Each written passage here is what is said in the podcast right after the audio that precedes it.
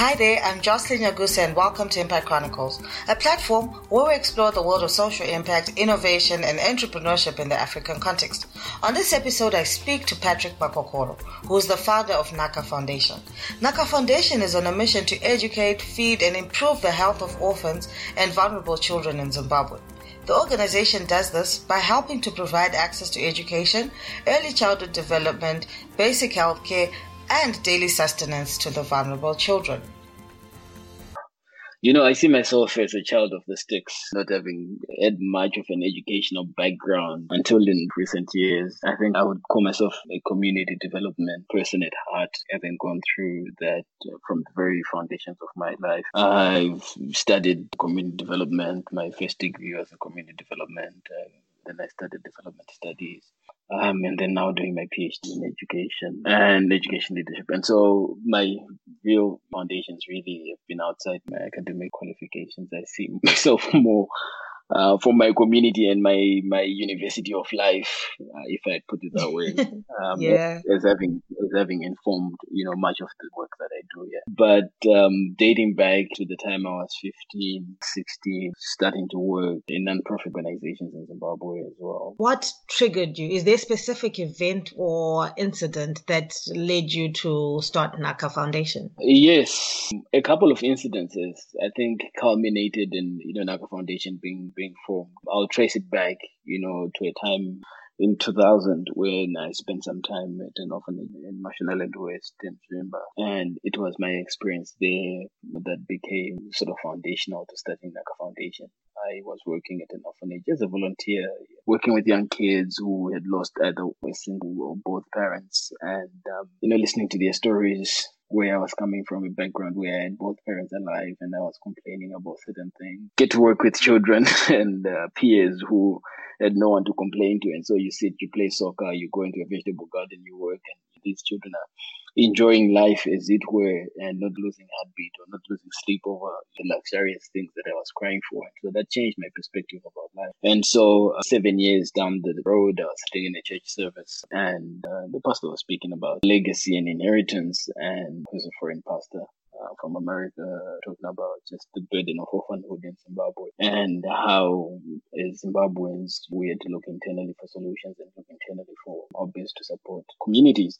And so I started praying and I said, Lord, help me make my mark, help me respond to this in a way. And Nhaka Foundation was born, right? And so the next couple of weeks after that, I remember it was in June 2007 I began to think about it, think through it, started strategizing. I didn't have any experience from a social entrepreneurship perspective, but I had gone through a couple of employment positions well enough to ground myself in either community development, in HIV and AIDS work, and in community organizing as well, and enough fundraising and proposal development and that sort of thing experience to be able to launch an organization. And so, yeah, July 2007, uh, Nhaka Foundation was born, and it goes without saying that the influence of the name Nhaka came out of that church service, and Nhaka means inheritance. And for me, what was crucial was what inheritance are we leaving for orphans and vulnerable children in our country? So, what does Nhaka Foundation do exactly, and what problem is the organization solving? So, when you look at some of the work that you've profiled, um, I look at social entrepreneurship, and I see, I think in one of your blogs, you mentioned about people making a profit out of the work that, that they've been doing. And so, when I look at Nhaka Foundation, I started to define profit, right? In a sense yes. that what what is the profit of this organization? How mm-hmm. have we at the return on our investment and how is I as a social entrepreneur um, received a return on the investment. And so I'll give you a couple of uh, couple of um, just points uh, to consider. Nhaka Foundation really started off as an organization supporting the welfare of orphans and vulnerable children in communities in Zimbabwe. We have largely now uh, grown to work uh, in almost all the 10 provinces of the country and extended a partnership into Mozambique right now, where we're working on a three-year project um, supported by the German government, uh, again to increase access to early childhood development services for young children. Our thrust really is to use early childhood development, uh, what is commonly known as creche or preschool or early care or daycare. You know, there are a lot of ways that are thrown in there. Um, but for us, we view early childhood development as an entry point into community uh, programming as an entry point into uh, giving children a, a, great foundation for life. Now we can talk about you know the various you know scientific research and longitudinal studies that have been carried out that support uh, the entrance of children uh, into that sort of um, early years uh, spectrum. Um, but for me, uh, as a Zimbabwean first, is is just to look at how do we use early childhood development as a foundation to lift children out of the cycle of poverty in my country. How do we ensure that children are able uh, to have a life full of possibilities, as I mentioned earlier on, but that they are set on a path of education that they cannot turn their heads back on, right? So once children get into school, get excited about school, we want to ensure that we keep them on the path of education for as long as possible.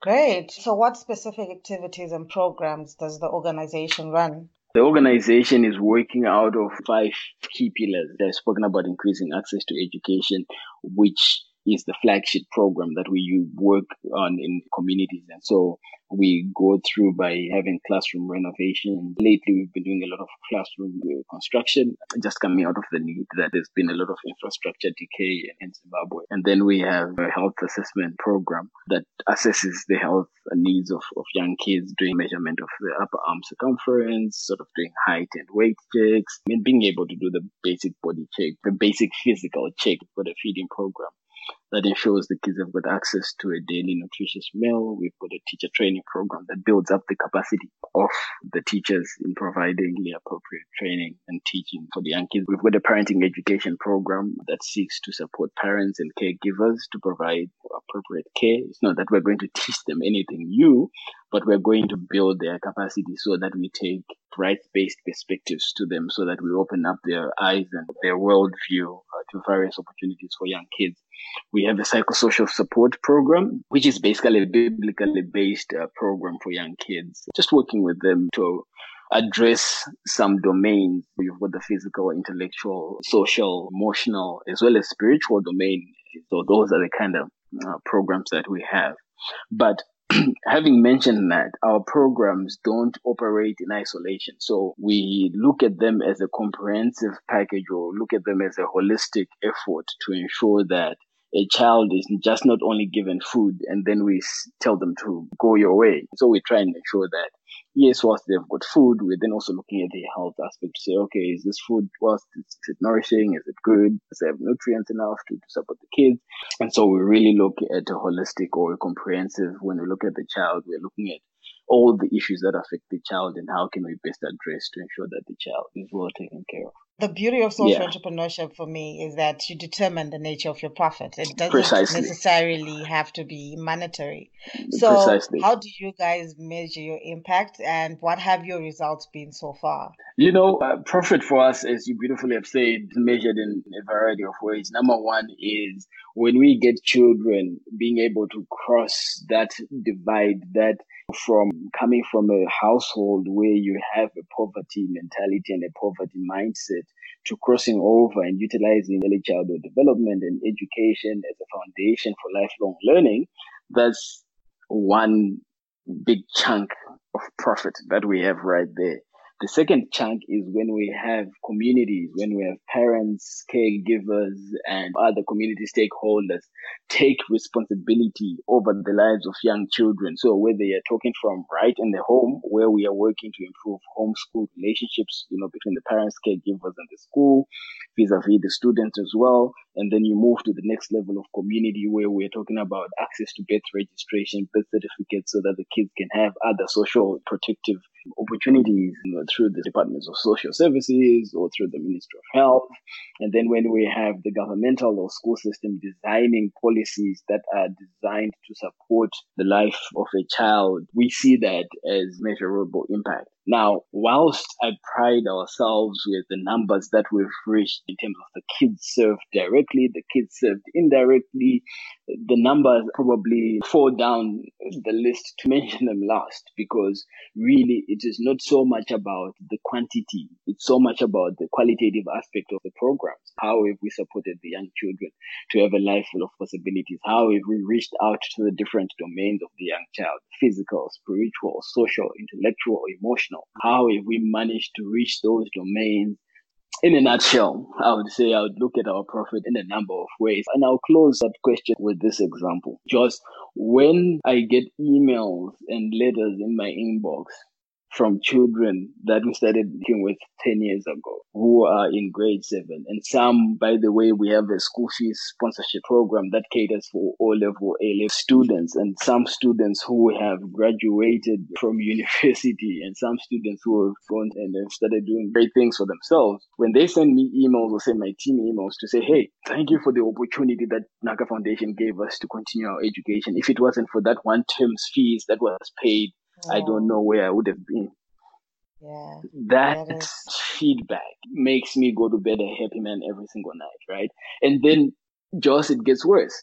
These people that get back to me or get back to the team, they then say, Hey, can you identify one child or two children wow. or three children that way in my situation that I can also support? That is the epitome of giving back. Wow. Now, for me, no amount of money beats that. Yeah, and it's a chain reaction. The chain you continues. See now, that is very. It's just amazing. a chain that continues. So it's it's paid forward, eh? Yes. They then realize, you know what? I went over that threshold. Let me look back and look for someone that I can also pull over and get mm-hmm. into that.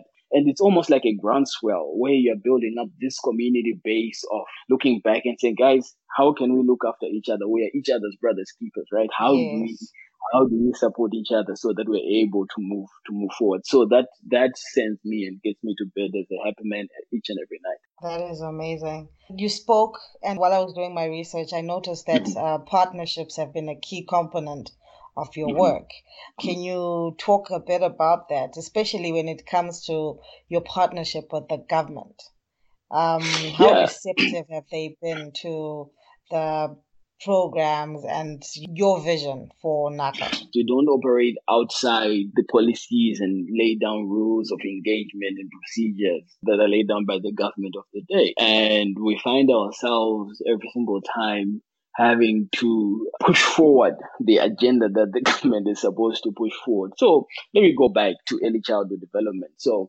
in mm-hmm. recent history, just about 20 years ago in 1999, uh, the former president of Zimbabwe instituted a, a committee of experts uh, that is now known as the, Nziramasanga Commission that produced a report, a wide-ranging report on the status of education in Zimbabwe. One of their major recommendations was that early childhood development had to be a priority as a foundational aspect of education for young children. Now, with that report coming out in 99, there wasn't much action that was put put into that. And, you know, you move into 2003, 2004, where the Secretary of Education at that stage then began, you know, issued a policy directive to then start saying, hey, we need to speak to this to this report. And so from now going forward, each school is mandated to have an early childhood development center and children should, you know, go through uh, ECD. But there hasn't been a big push.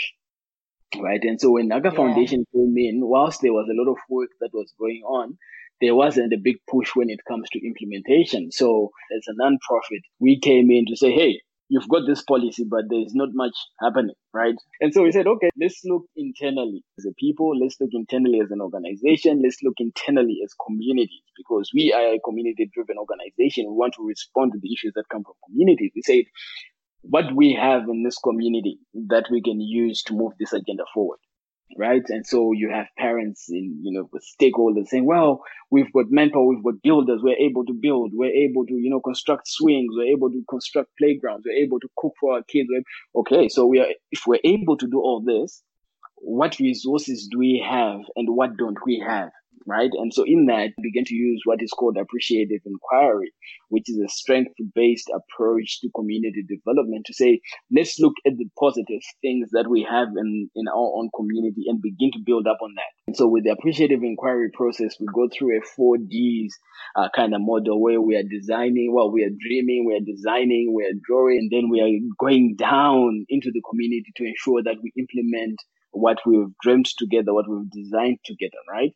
And so with that process, we're just not doing it as, as Nhaka Foundation. We're saying, okay, now that as a community, we've identified that the social services department is important, the Ministry of Health is important, the Ministry of Education is important. Let's have each of them on the table, you know, and and and and, and begin and begin to move things forward.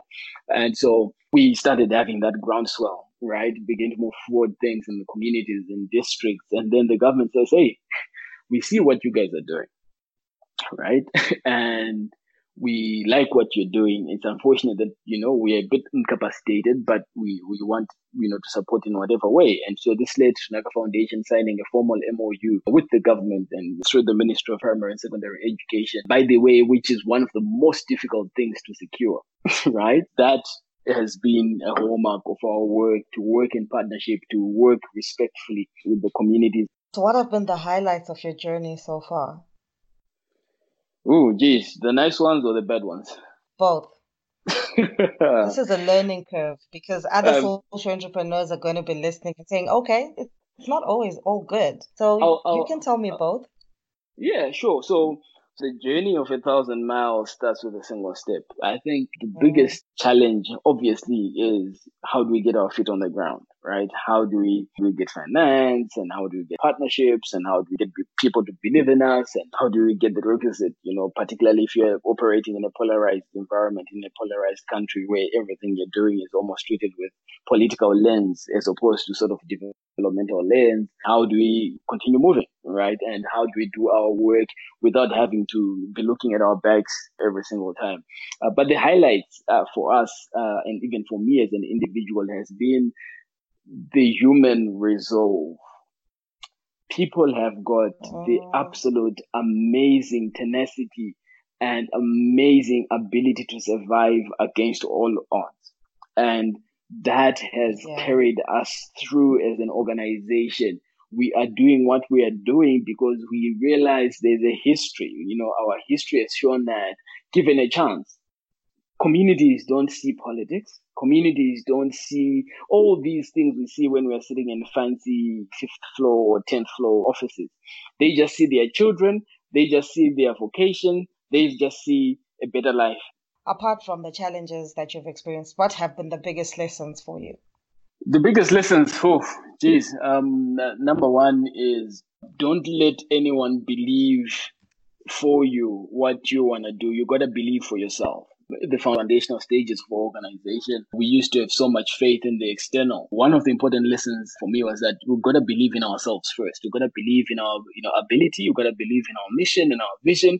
Once we are secure with ourselves and secure with what we want to do, no matter the rainstorm, no matter the snowstorm, no matter the thunder that's going to come, we are going to be able to implement whatever we want to implement because we know what we want to do, we know where we want to go that was one of the biggest liberating moments for, for myself and even as I've led multiple teams over the years, it's always been are we secure about who we are? Are we secure about our identity? Are we secure about the mission, the vision? Are we secure about our values? Are we a value based and a value driven organization? And if we are, then anything else that comes will find us on terra firma, will find us on a solid rock because we we're built by the right ingredients. So that has been a, a key thing. Uh, secondly, as a social entrepreneur, you've got would have people that are around you that believe in you, right? And so when I speak, I talk about being a product of a village. My village is not the literal village in a sense, but it's a community of people that are around me as a leader that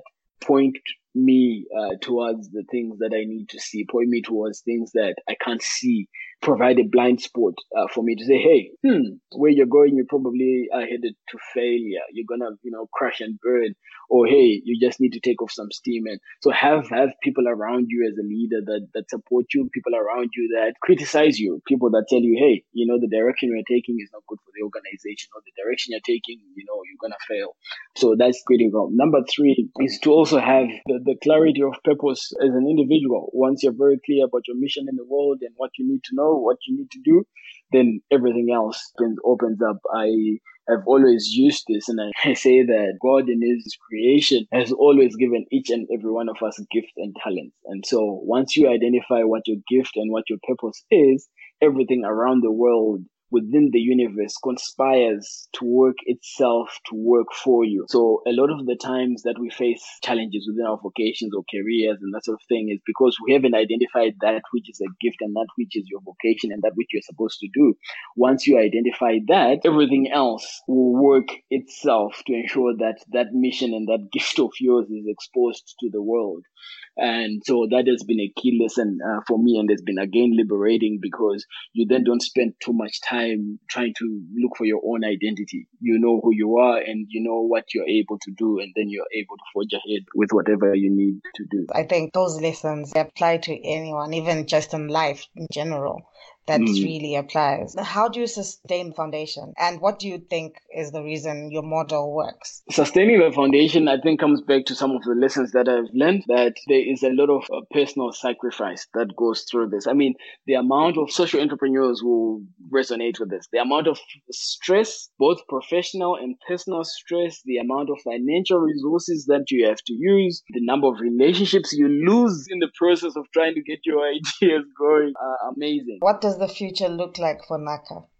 Well, Nhaka is growing leaps and bounds. And by the way, I'm no longer there full time. Part of my commitment when I founded the organization was that I don't want to be caught up in this thing called founder syndrome, right? Where yeah, you uh, you stay forever and ever and ever and ever. Yeah, and, so, and they can't survive without you. And they can't survive without you. Um, when Nhaka Foundation turns turn, I uh, submitted my resignation to the board of directors and I said, hey, my time is up. Um, I need to, to move on and, and then do something else. Um, they wrestled and wrestled and, you know, we then ended up agreeing that I would, you know, uh, chair the board and con- continue to provide, you know, uh, you know, sort of vision and, and, strategic guidance and direction. So Nhaka Foundation is growing leaps and bounds. Like I told you, we've entered the region now, Southern Africa region. We've got partnerships yeah, I saw that we're the discussing. Mozambique announcement. Yep, we've got partnerships in Mozambique. We're discussing in Lesotho, in Swaziland. We've got colleagues now that are engaged in informal discussions in Malawi as well, you know, to wow. support some community-based modeling. So yeah, it's taken what, 10 years uh, for the organization to get where, where it is now. And so we're excited to what uh, the next 10 years would, would hold for it. Yeah, that's very impressive. Mm-hmm. 10 mm. years is a very short period of time. Mm-hmm. And I'm sure you actually remember the first meeting you had about Nhaka Foundation. And now, 10 years later, you are expanding and scaling to other countries. Yeah. I love yeah. it when impact transcends borders because that's where the power lies because you know Absolutely. that Africa is just changing and things are working out. That's amazing. Absolutely. Thank you so much, Absolutely. Patrick. Thank you. I really think today's episode was awesome. We would love for you to join us again, but in the meantime, follow us on social media, subscribe to our newsletter, and spread the word of impact everywhere you go. Till next time, bye.